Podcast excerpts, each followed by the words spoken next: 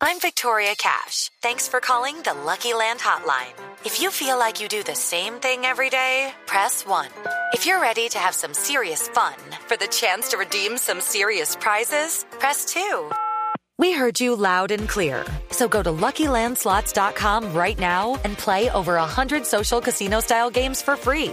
Get lucky today at Lucky Land Slots dot com. Available to players in the U S, excluding Washington and Michigan. No purchase necessary. V G W Group. Void where prohibited by law. eighteen plus. Terms and conditions apply. dos treinta minutos de la tarde, soy Daniela Morales con las noticias. Según el reporte anual sobre terrorismo publicado por el Departamento de los Estados Unidos, el índice en lo que tiene que ver con atentados terroristas en Colombia incrementó en un cincuenta y dos por ciento en el año dos mil doce. Sin embargo, el reporte también muestra el incremento de capturados y dados de baja en el E L N y las FARC por parte de la fuerza pública.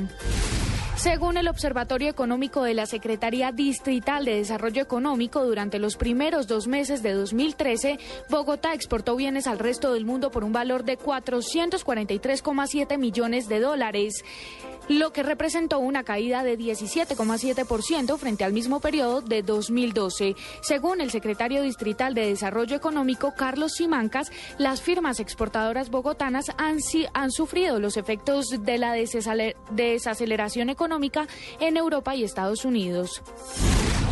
En Cali, dos policías son acusados por extorsionar a un comerciante. Los presuntos miembros de la policía se vestían de civil y con un arma intimidaban al hombre para pedirle dinero. Las autoridades de esta ciudad continúan con las investigaciones.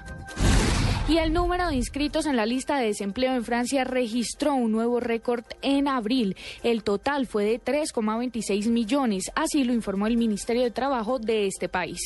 dos treinta y dos minutos de la tarde, escuchen a continuación Blog Deportivo.